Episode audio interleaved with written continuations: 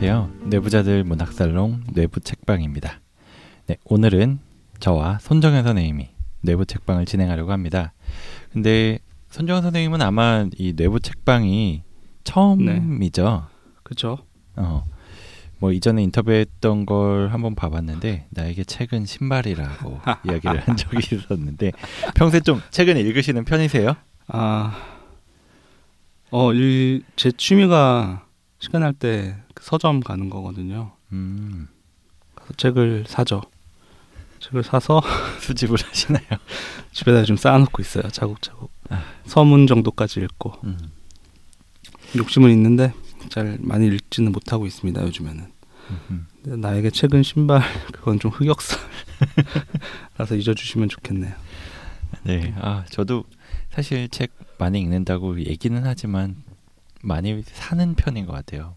사기만 많이 사고 심지어 뭐 이 뭐지 태블릿으로 볼 수 있는 그 구독을 할 수 있는 게 있어요. 뭐 책을 아, 무제한으로 읽을 수 있는데 그냥 음. 그 중에서 몇 가지만 볼 수 있는 그런 음. 게 있는데 그것도 해서 처음에는 뭐 한 달에 한한 권만 봐도 이득이다. 요렇게 해가지고 그거를 구독을 끊었는데 한 권을 못 읽는 것 같아요. 정액제 함정이죠. 뭐 리디 예. 비스 뭐 이런 거죠. 그쵸. 음, 아무튼 네. 그거를 보고 뭐 많이 보기는 하지만 저도 역시나 뭐 한 달에 읽는 권수로 따지면 그다지 되지 않는 것 음. 같습니다. 그래도 진료실에 책장에 보면 책이 엄청 많잖아요. 음. 이것저것. 저는 처음 들어보는 작품들도 많던데. 음.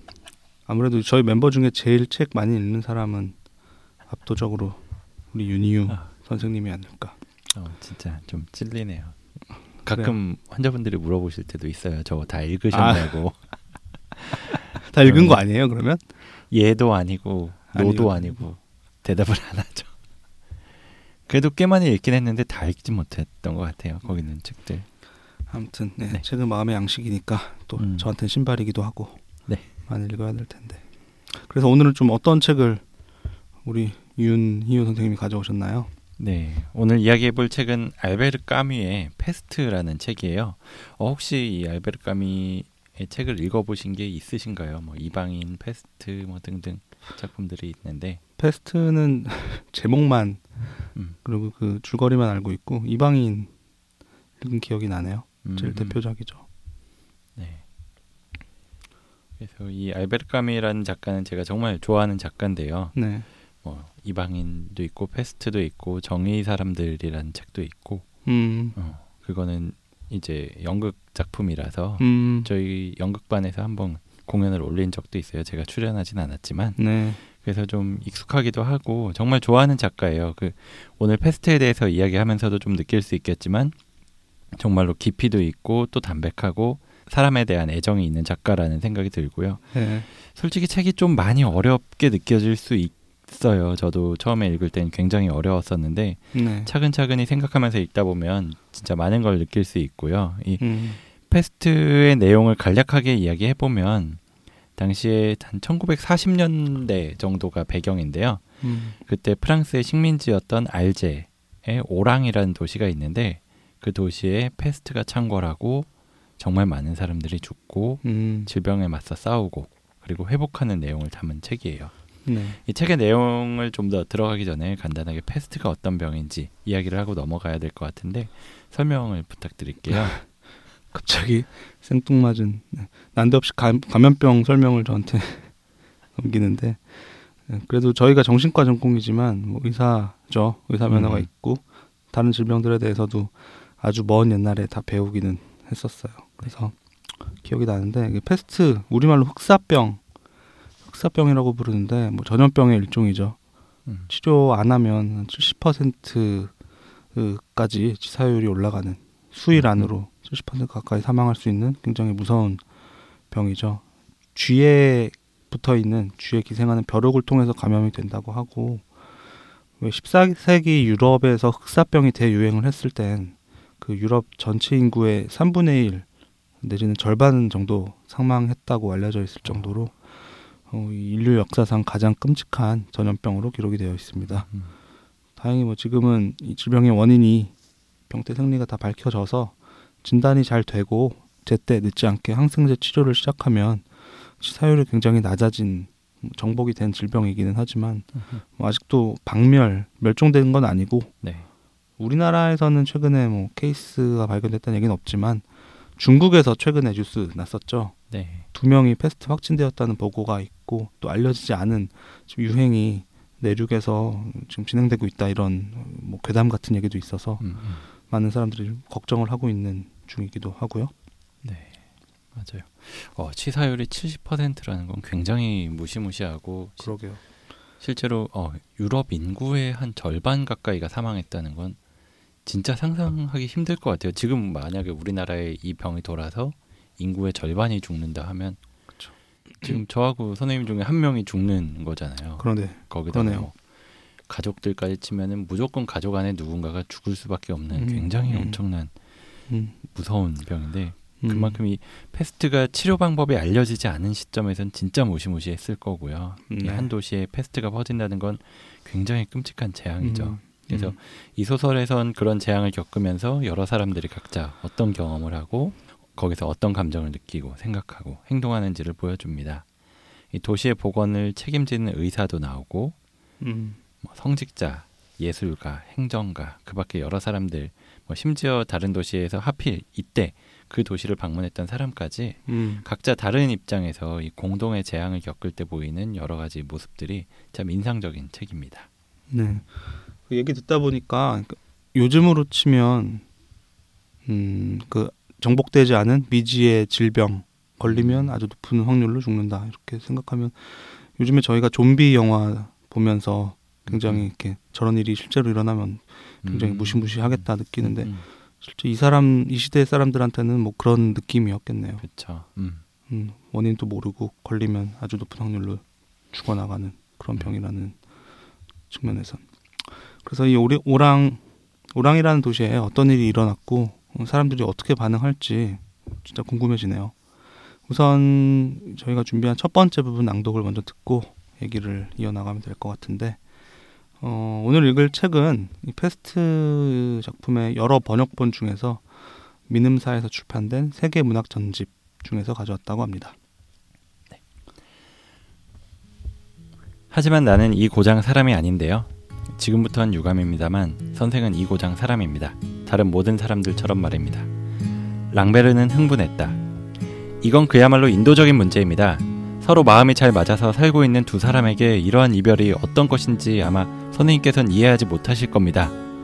리우는 곧바로 대답하지 않았다. 그러다가 그는 자기도 그걸 잘 이해한다고 말했다. 그는 랑베르가 다시 아내와 만나고 서로 사랑하는 사람들 모두가 다시 결합하기를 진심으로 원하는 바이지만 포고와 법률이 있고 페스트가 있으니 자기의 역할은 마땅히 해야 할 일을 완수하는 것이라고 말했다. 아니지요. 선생님은 이해하지 못하세요. 선생님 말씀은 이성에서 나오는 말씀이죠. 선생님은 추상적이십니다. 잠시 후 의사는 고개를 흔들었다. 그 신문 기자의 행복에 대한 조바심에도 일리가 있었다. 그러나 리유에 대한 그의 비난은 정당했던가? 선생님은 추상적이십니다. 패스트가 더욱 성해져서 일주일에 사망 환자 수가 평균 500명에 달하고 있는 병원에서 보낸 그날들이 정말로 추상적이었을까? 그렇다.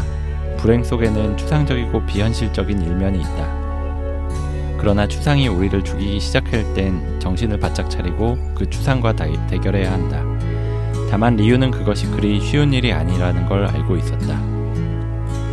매일 저녁 어머니들은 여러 가지 치명적인 징후를 띤 노출된 배를 앞에다 두고 추상적으로 변해버린 표정으로 그렇게 소리치는 것이었고 매일 저녁 사람들의 팔이 리유의 팔을 붙들고 늘어졌고 무용한 말들, 약속들 그리고 눈물이 쏟아져 나왔고 또 매일 저녁 구급차의 사이렌은 모든 고통과 마찬가지로 헛된 감정의 발작을 불러일으키는 것이었다. 그리고 언제나 비슷한 모습으로 계속되기만 하는 저녁들을 오래 겪고 나자 리우는 끝없이 되풀이되는 비슷한 광경의 기나긴 연속 외에는 아무것도 기대할 수 없었다. 그렇다. 패스트는 마치 추상처럼 단조로운 것이었다. 단 한 가지 달라진 것이 있다면 그건 바로 리우 자신이었다. 그는 그날 저녁 공화국의 여신상 밑에서 오직 마음속에 차오르기 시작한 벅찬 무관심만을 의식하면서 랑베르가 들어간 호텔의 문을 바라보다 그걸 느꼈다. 네, 잘 들어봤습니다. 이 부분 어떤 내용인지 설명을 부탁드릴게요. 네. 이 소설은 총 다섯 부로 나뉘어져 있습니다. 그 중에 1, 2부는 페스트가 오랑의 시작이 되고 퍼져가는 이야기. 음. 4, 5부는 사람들이 페스트와 맞서서 싸워서 극복해내는 이야기. 3부에서는 패스트의 피해가 얼마나 심각하게 퍼졌는지 이렇게 이야기가 나옵니다. 그래서 1부에서 어느 봄날에 오랑시에 느닷없이 죽은 쥐들이 발견이 됩니다. 그 수가 처음엔 한두 마리에서 정말 끔찍하게 많을 정도로 쏟아져 나왔고 그리고 이어서 사람들이 알 수 없는 열병에 걸리고 갑자기 죽기 시작하죠. 처음에는 몇명 음. 단위였던 것이 나중엔 하루에 수백 명 단위로 엄청나게 수가 늘어납니다. 아무튼 1부의 마지막에는 이 열병이 페스트라는 걸 의사들이 알아내고 더 이상의 확산을 막기 위해서 도시를 폐쇄하고 페스트를 공표하게 합니다. 그래서 오랑시에서 밖으로 사람들이 나가는 게 통제가 됩니다. 그러자 다른 도시에서 오랑시로 취재차 왔던 기자인 랑베르는 자기는 원래 이 도시 사람이 아니다. 그리고 자신이 페스트에 걸리지 않았다는 것만 확인해 달라. 그러면 빠져나갈 수 있을 테니 라고 하면서 어떻게든 빠져나가서 자신이 정말 사랑했던 그 연인을 만나야겠다. 만나러 음. 가고 싶다라고 이야기를 하는 겁니다.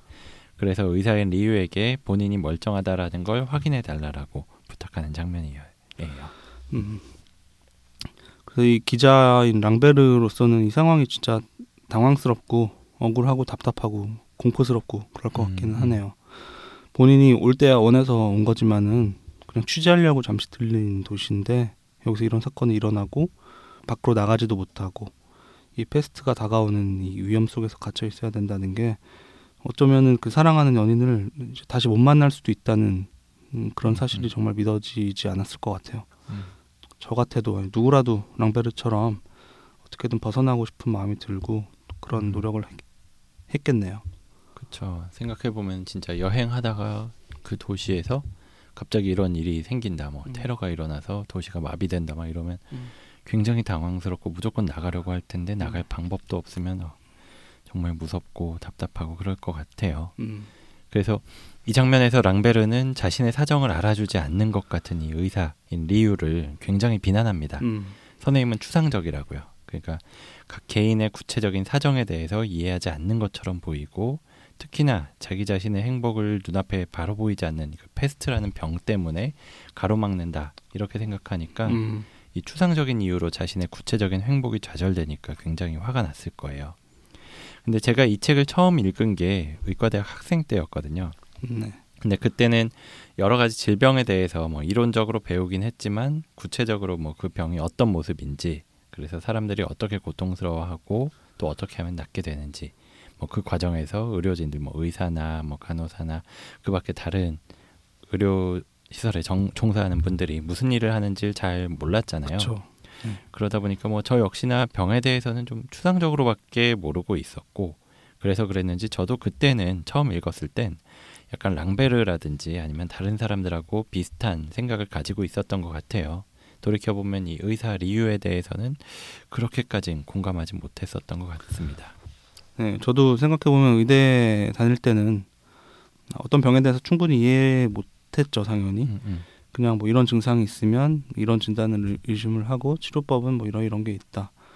그냥 정말 종이 책 안에서 이론적으로만 알았던 것 같고 나중에 수련 받고 실제로 이제 환자분들을 병원에서 보게 되면서 음. 점점 구체적으로 이 이렇게 이름 붙여진 증상이 어떻게 표현이 되는지 또 어떤 고통이 있는지 어떤 어려움이 있는지 어, 뭐 아직도 알아가는 중일 것 같고요 특히 정신과 환자분들의 증상에 대해선 그렇게 보면 소설의 이 시점에서 리유한테도 패스트가 추상적이었을 것 같기는 해요.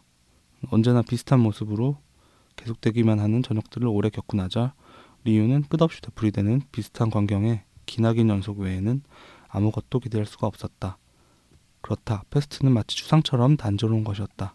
이 부분인데, 음, 그러니까 이 시점까지는 아직은 그 의사인 리유도 페스트가 각각의 개인들한테는 어떤 의미인지 공감을 별로 못 하고 있는 것 같긴 하네요. 네, 그렇죠.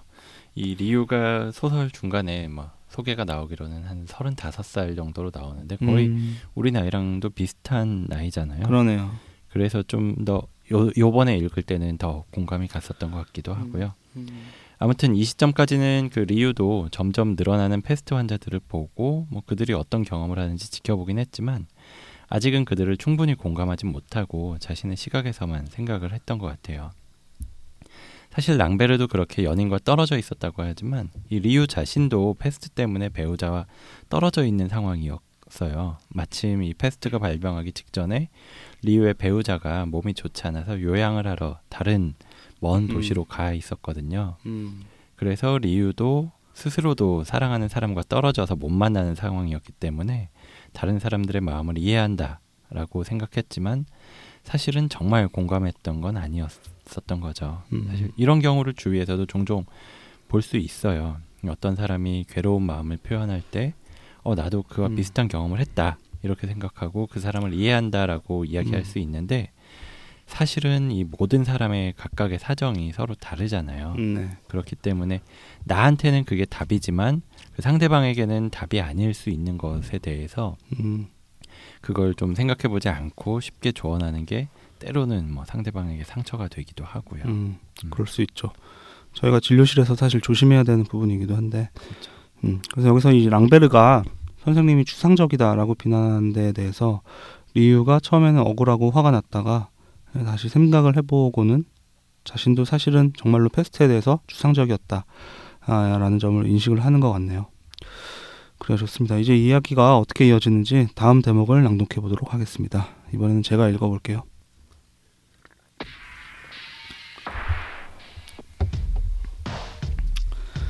단지 어린애만이 온 힘을 다해서 발버둥 치고 있었다.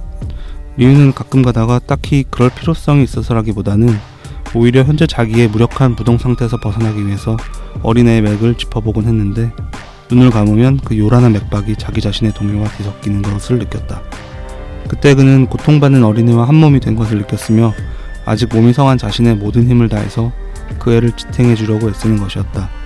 그러나 순간적으로 일치되었다가도 두 사람의 심장 고동은 다시 엇갈려 어린애는 그만 그에게서 빠져나가는 것이었고 그러면 그는 그 가느다란 소목을 놓고 자기 자리로 돌아오곤 하는 것이었다. 미유는 어린애는 보통의 경우보다 더 오래 저항하고 있다고 말했다.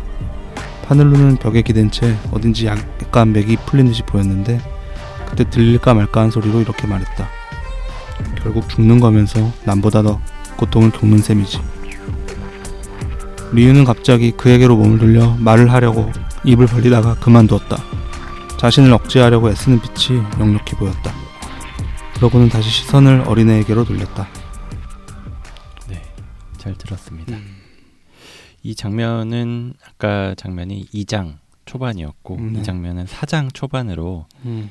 그 사이에 굉장히 많이 질병이 퍼지고 3장에서는 정말로 많은 사람들이 죽어 나갔다. 음. 그리고 사람들이 어떤 혼란을 겪었고 뭐 이런 얘기들이 음. 나온 다음에 4장으로 넘어가서 음. 페스트를 치료하기 위해서 의사인 카스텔 좀 더 나이가 많은 분이고 아마 감염 쪽 전공을 하신 분인 것 같아요. 네. 그분이 페스트 치료 혈청을 만들려고 했지만 실패를 음. 하고 또 다시 시도를 하는 시점입니다. 음. 이렇게 쉽게 페스트가 잡히지 않으니까 어떤 사람들은 절망하기도 하고 또 이 장면에 잠깐 언급이 된 파넬루처럼 이 파넬루는 도시의 성직자인데요. 이 음. 페스트가 사람들이 죄를 지어서 벌을 받는 것이다 이렇게 생각을 하고 더 열심히 기도를 해야 된다라고 주장을 했던 사람입니다. 음. 그러면서 의사들의 시도는 부질없는 것이다 이렇게 이야기를 하기도 하고요. 여기서는 이 카스텔이 새로 만든 혈청을 리유가 어린 아이에게 주사를 하고 그 아이가 낫기를 빌면서 그 병세가 어떻게 진행되는지 밤새 지켜보는 장면이에요. 그래서 앞서 낭독한 장면에서는 리유가 자신이 추상적이었다 이런 걸 깨달았지만 그렇다고 어떻게 달라질 수 있을지는 몰랐을 겁니다. 근데 방금 읽은 이 장면을 보면 굉장히 이 리유가 깊은 공감을 하는 모습을 이 아이와 리유의 맥박이 일치했다가 떨어진다. 이렇게 이런 장면을 가지고 상징적으로 보여주고 있습니다. 그렇네요. 그, 그 전까지는 증상을 보고 뭐 진단을 하고 격리 조치를 취하고 뭐 환자가 얼마나 많이 발생했는지 그리고 사망했는지 이런 종이 위에 통계 수치를 주로 리유가 들여다 봤었는데 어쩌면 추상적이었던 그가 이렇게 한 명의 환자가 어, 바로 옆에서 어떤 고통을 겪고 있는지를 지켜보게 되면서 페스트라는 병에 대해서 훨씬 더 깊이 이해를 하게 되는 것이죠. 이렇게 깊이 공감을 하다 보니까 어, 리유가 그렇게 낫게 하려고 애쓰고 있는 환자한테 파넬루라는 이 사람이 결국 죽는 거면서 남보다 더, 더 고통을 겪는 셈이지 이렇게 냉소적으로 말하는 걸 듣고 순간적으로 분노심이 확 불타오르는 모습도 보이네요. 맞아요. 사실 어, 이런 경험을 저도 가끔 했었던 것 같아요. 그러니까 그냥 다른 사람들이랑 보통 뭐 친구들이든지 뭐 누구랑 이야기를 하다가 특히나 제가 전공으로 하고 있는 정신과 질환들에 대해서 어뭐 우울증이야 뭐 좀 그냥 시간 지나면 낫는 거 아니야? 뭐 그게 뭐가 힘들다고 그래? 뭐 이런 얘기를 듣는다든지 아니면 아 우울증 그거 치료해봤자 낫지도 않는 거 뭐하러 치료해? 뭐 이런 얘기를 문득 들을 때가 있어요. 그러면은 어, 맞아요. 저도 모르게 진짜 화가 날 때가 많거든요. 아무튼 그런 경험을 지금 리우가 하고 있다라고 생각을 하고요. 이렇게 경험을 통해서 달라지는 리우의 모습을 보면서 저 스스로에 대해서도 좀 돌아보는 계기가 됐었습니다. 제가 이 책을 처음 본 게 학생 때였다고 말씀드렸는데 네. 그 다음에 한 3년 정도 전에 이 책을 다시 한번 읽었었어요. 그래서 솔직히 말해서 처음 봤을 땐 진짜 어렵고 지루한 책이다 이렇게 생각을 했었는데 그 3년 전은 제가 전문의가 되고 나서 뭐 이런저런 병원에서 많은 환자들을 만나고 치료도 하고 뭐 나아지는 것을 보면서는 좀 기쁘기도 하지만 어, 별로 달라지지 않는 사람들을 보면서는 좀 아, 내가 제대로 하고 있는 건가 뭐 이런 생각하면서 음. 좌절하기도 하던 그런 시점에 이 책을 다시 읽었거든요. 솔직히 예전의 경험 때문에 별로 기대 안 하고 읽기 시작했다가 어, 정말 단숨에 끝까지 읽으면서 큰 감동을 받았는데 음. 그럴 수 있었던 이유가 아마도 저 역시나 인턴 때부터 시작을 해서 전공의 전문의까지 임상 경험을 하면서 그저 좀 추상적으로만 느껴졌던 질병의 고통이라는 걸 정말로 좀 구체적으로 느낄 수가 있었고 음. 그런 환자분들을 어떻게 대해야 될지에 대해서 굉장히 고민을 하던 시점이었기 때문에 특히나 뭐 이 책 그리고 리우의 생각이나 행동이 더 크게 와닿았던 것 같아요. 음, 저도 뭐 지금 방금 희우가 한 얘기에 대해서 거의 똑같이 느껴온 것 같아요. 책으로만 배울 때보다는 정말 하루하루 경험을 직접 얼굴을 뵙고 하면 할수록 구체적으로 이 병, 뭐 그 증상, 그 고통에 대해서 느끼고 생각하게 되는 것 같은데요. 제가 팟캐스트는 하면서 유튜브 안 하는 건 뭐 뭐냐, 뭐 이런 얘기를 멤버들이 물어보기도 하는데, 뭐 여러 가지 이유가 있지만 뭐 이런 것도 사실 있기는 한 것 같아요. 어떤 병이나 그 병을 겪은 다른 사람을 제가 뵀던 기억에 대해서 쉽게 이야기하는 게 좀 어렵다는 생각인 거죠. 뭐 이론적인 얘기는 얼마든지 할 수 있지만 일단 별로 재미가 없기가 쉽고 음, 음. 그러면 이제 저희 경험에 대해서 진료 경험에 대해서 얘기를 하게 될 텐데 그런 개인의 구체적인 사정에 대해서는 제가 잘 이해를 못한 채 얘기를 할 때도 있을 거고 어 제가 이해를 하, 한다고 해도 그런 곳에서 제가 얘기하는 게 어, 누군가 그 당사자한테는 기분 나쁘게 들릴 수도 있을 것 같다 이런 생각을 하면 저, 이건 뭐 제 팩터겠지만 정말 불안해져서 말을 더 잘 하지도 못하는 말을 더 못하겠더라고요 음. 경직이 되기도 하고 사실 다른 멤버가 그런 얘기를 할 때도 좀 그런 마음이 들 때도 있는 것 같고 음. 그래서 얼굴이 안 보이는 음, 팟캐스트는 그나마 해도 유튜브는 못하겠다는 아, 핑계를 대고 있죠. 음. 네. 사실 저도 그런 생각을 할 때가 많아요. 그리고 저희 뭐 댓글 달아주시는 분들 중에서도 어, 이렇게 뭐 경험을 다 얘기하면은 뭐 겁이 나서 병원에 못 갈 것 같다 뭐 이런 댓글을 본 적도 있는데 거기에다가 뭐 저희 또 대답을 한 게 웬만하면 다 익명성은 무조건 지키고 그리고 또 조금씩 상황을 바꿔서 알 수 없게 이야기를 하기는 하지만 그래도 뭐 어쩔 수 없이 좀 더 자세히 설명을 하고 그러다 보면 조금씩 느, 어, 저건 내 얘기인가 하는 거를 느끼시는 분들도 있을 거예요. 물론 네. 그분의 이야기는 아닐 가능성이 훨씬 높지만 오해하시는 어, 경우도 많아요. 그렇죠. 맞아요. 네. 워낙에 이게 좀 비슷한 경우나 그런 네. 게 많다 보니까 그렇게 네. 느끼실 수도 있는데 그러다 보니까 저도 특히나 이런 어떤 병에 대해서 얘기하거나 그럴 때 약간 흥미롭게 그러니까 재미있게 얘기하는 건 좋은데 그게 흥미거리가 될까봐 걱정할 때가 좀 많아요. 그래서 음. 저 같은 경우에도 유튜브까지는 하지만 어 뭐 방송이라든지 아니면 인터뷰라든지 이런 게 오면은 어 되게 하기가 겁나고 웬만하면 안 하려고 하기도 하고 제가 하고 싶은 말을 그냥 그대로 할 수 있는 저희끼리 하는 방송은 좀 하지만 그렇지 않은 경우는 좀 조심하는 것 같고요. 네. 어. 그리고 또 정현이가 이렇게 얘기할 때 조심하려고 하다 보니까 실제로는 저희 중에서 말을 잘하는 친구기도 해요. 어떤 말을 할지 미리 준비하고 꽤 열심히 찾아보잖아요. 그래서, 그래서- 그게 힘들어서 잘 안 하죠. 아무튼 자기는 말 잘 못한다고 하니까 좀 아쉽기도 합니다. 아무튼 네, 음, 음. 좋습니다. 다음 장면으로 넘어갈게요. 네, 네. 이후에 시간이 좀 더 흐르고 시원한 계절이 옵니다. 이게 병이 처음 발병하는 게 봄에 시작이 되고 음, 여름을 거치면서 점점 병이 많이 확산이 돼요. 특히 이 오랑이라는 도시 알제는 아프리카 대륙에 있거든요. 그래서 더운- 굉장히 더 더운 곳이죠. 더웠을 텐데 보통 알다시피 이런 열병 같은 경우에는 여름에 좀 더 퍼지는 경향이 있거든요. 아무튼 그러다가 시원한 계절이 다가오면서 갑작스럽게 페스트가 약해집니다. 음, 그리고 그때까지는 거의 듣지 않았던 이 카스텔의 혈청에 반응하는 사람들도 늘어나고 마침내는 페스트를 정복했다라고 이야기할 수 있는 상황에 이르게 됩니다. 음, 근데 그렇지만 그 순간에 리유의 친구인 타루, 이 타루는 외지인이었지만 페스트가 번지기 시작했을 때 하필이면 그 도시에 있었고, 근데 누구보다도 앞장서서 보건대를 조직하고 운영하면서 병과 맞서 싸웠던 사람이 있는데요. 그가 좀 피곤해서 또는 뭐 몇 번의 혈청 주사를 깜빡하고 맞지 않았다가 페스트에 걸리게 됩니다. 그리고 음. 결국 다른 환자들과 마찬가지로 짧은 순간에 고통스럽게 죽어버리는데요. 음. 지금 낭독할 부분은 여기에 이어지는 이야기입니다. 그 후의 밤은 투쟁의 밤이 아니라 침묵의 밤이었다. 세계로부터 단절된 그 방에서 이제는 옷을 얌전히 입은 시신을 굽어보며 리우는 벌써 여러 날 전발 아래 페스트가 아우성치는 테라스 위에서 시의 문이 습- 습격당한 직후에 느꼈던 그때의 정적이 떠도는 걸 느꼈다.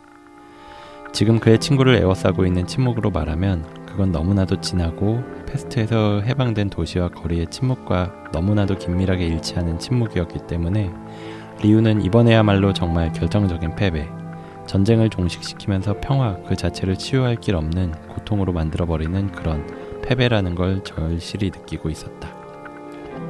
의사는 결국 타루가 평화를 다시 찾았는지 어떤지 알 수 없었다. 할 일은 다 마쳤니? 라고 어머니가 말했다. 네, 전화를 걸었어요. 그래서 두 사람은 다시 침묵의 밤샘을 시작했다. 리우의 어머니는 이따금 자기 아들을 바라보았다. 어머니의 시선과 마주치면 그는 미소를 지어 보였다. 밤에 익숙한 소음이 거리에서 거듭 들려왔다. 비록 아직 허가는 다시 나지 않았지만 많은 차량들이 운행되고 있었다. 차들은 빠른 속력으로 포장도로를 핥고 사라졌다 다시 나타나곤 했다. 사람들의 말소리, 고함쳐 부르는 소리, 다시 돌아온 침묵, 말굽 소리, 커브를 도는 전차 두 대가 삐걱대는 소리, 분명치는 않지만 웅성대는 소리, 그리고 다시 밤의 숨소리. 베르나르야, 네? 고단하지 않으냐? 아니요. 그때 그는 어머니가 무슨 생각을 하고 있는지를 알았고, 또 어머니가 자기를 사랑하고 있다는 걸 느꼈다. 한편 한 인간을 사랑한다는 건 대수로운 일이 아님을 적어도 사랑이라는 것이 자신의 표현을 발견할 수 있을 만큼 충분히 강력한 곳이 못 된다는 걸 그는 알고 있었다. 그래서 그의 어머니와 그는 언제나 침묵 속에서 서로를 사랑할 것이다. 그리고 어머니는 혹은 그는 일생 동안 자기네들의 애정을 그 이상으로 드러내 보이지 못한 채 죽을 것이다. 네. 어, 이런 말이 좀 음, 역설적이긴 한데 정말 좋은 대목 이네요. 음. 감동적인 대목인 것 같아요. 물론 그 리우의 친구 타루는 죽었지만 이 장면은 너무나 비극적인 슬픈 장면이기는 하지만 이 순간 이 밤에 리우를 위로하는 어머니의 말이 정말 따뜻하게 느껴지는 것 같습니다. 그렇게 많은 뭐 현란한 그런 표현이 아니고 고단하지 않으냐 라는 한마디 말로도 어머니가 나를 사랑하고 있구나. 언제까지나 어머니와 나는 서로를 사랑하겠구나. 라고 느꼈다는 거죠, 리우가. 네, 맞아요. 저도 이 대목을 읽을 때 정말 감동을 받고 울컥하기도 했는데요. 어, 때로는 정말 구구절절하게 막 긴 이야기보다 이렇게 짧은 말 한마디에서 크게 울림을 느낄 때가 있거든요. 이 어머니는 물론 리우가 고단하고 지친 거 알았겠죠. 물어보는 게 아니잖아요. 네.